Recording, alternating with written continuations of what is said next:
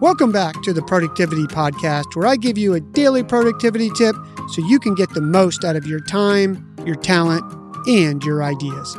I'm your host, Brandon White. Here we go. You never know when a random idea that has no application now might be a game changer for your life or your business later on. Keep a log of all your ideas in one place where you can easily go back and find to them, add to them, and remember them. One of the craziest places I come up with ideas all the time is in the shower. I don't know what it is about the shower, and it's been written about even in some studies, is that it sparks these crazy good ideas and I used to lose them. But I bought a waterproof notebook that sticks to the wall and you can write your ideas and then I rip them out and I take them after the shower and I log all my ideas on a notes app on my iPhone.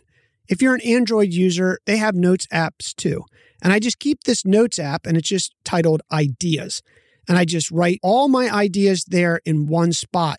And it's amazing sometimes I'll go back and I'll be like, oh my God, that was such a good idea. Maybe it's for some marketing idea or it's a tagline for a sales page or even a, a, business idea I've had or a twist on a business idea.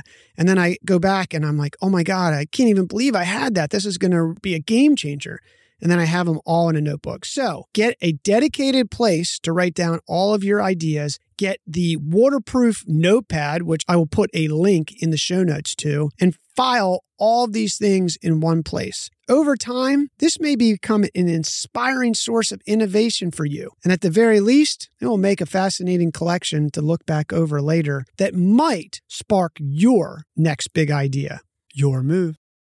Hey, real quick before you go please remember to hit follow on your podcast player. You won't miss any episodes, and it helps support us bring you the show daily. Thanks for listening.